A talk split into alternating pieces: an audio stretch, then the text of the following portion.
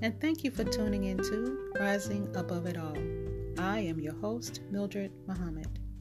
Happy New Year! What did you do to bring in the new year? 2020 to 2021, I'm calling this year our leap of faith. So, December the 22nd, 2020, began my 10 day fast to purge negativity, unhealthy relationships, and situations. Yep, no food, just liquids, coffee, tea, hot or cold tea, little water, and juices, vegetable broth for my salt intake. That's what I decided to do.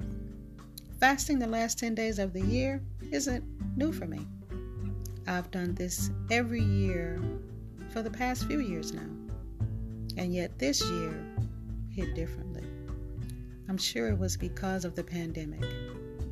All of the social distancing, staying at home orders, wearing masks every time we leave our home, and hand sanitizing. All of these new routines to be safe from the virus.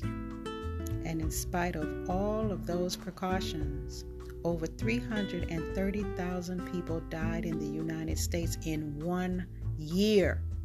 That number is insane and it continues to rise today.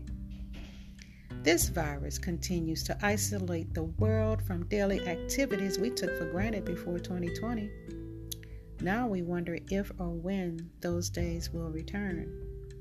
We took a leap of faith into 2021 because we are uncertain of what these first 30 days will unfold, let alone the rest of the year. Prior to 2020, we didn't think that way. We were happy and excited to start a new year because we created plans to succeed. Now, we just don't know. We don't know what to do, and we don't know how to do it without jeopardizing our health and those around us. We keep pushing and hoping the small strides we are making will turn into bigger strides, which will produce a new normal a new normal. That's what we're looking forward to a new way of living in this pandemic.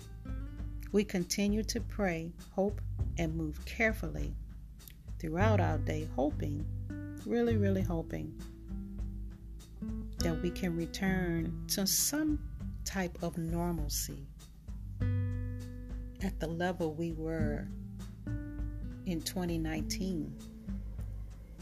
Today is a new year filled with new opportunities, new challenges, and a clean slate to write our own story.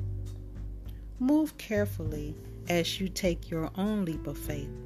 And as you go throughout your day, don't forget to release your faith, knowing with assurance that all circumstances will work in your favor today by God's grace and mercy.